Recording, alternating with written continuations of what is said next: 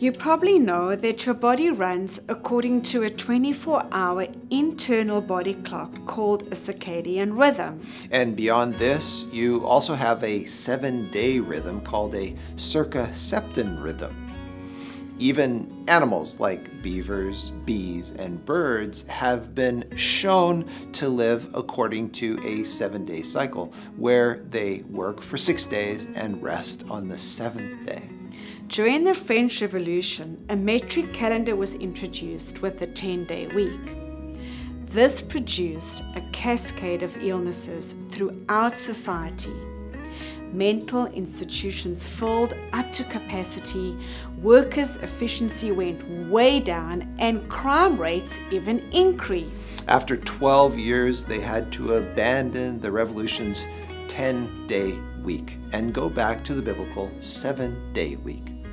And during the Communist Revolution, for 11 years, the Soviet Union barely survived Joseph Stalin's five day week with no weekends.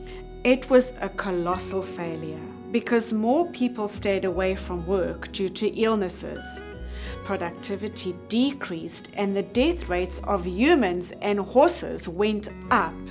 We now know that not only humans and animals, but diverse species, from unicellular sea algae to plants, insects to fish, live according to a six day work, one day rest week pattern, which speaks to how the Bible says we originated from a common designer who lovingly wanted all creatures to rest for one day out of seven.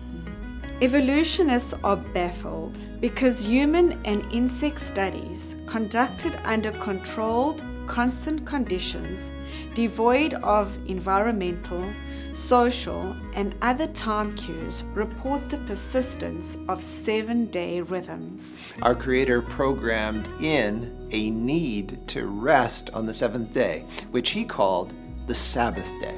So, this seven day cycle is not cultural but biological. It's the way God designed you to live.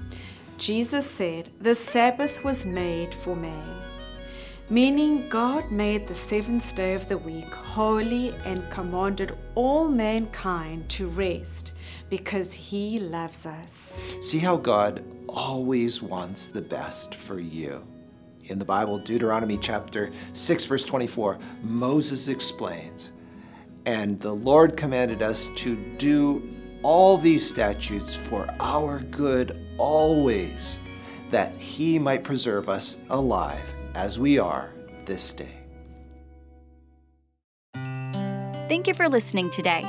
If you would like to watch a video of this podcast, please visit iiw.ca or you can go to our IIW Canada YouTube channel and click on the Videos tab. Once again, thank you so much for listening.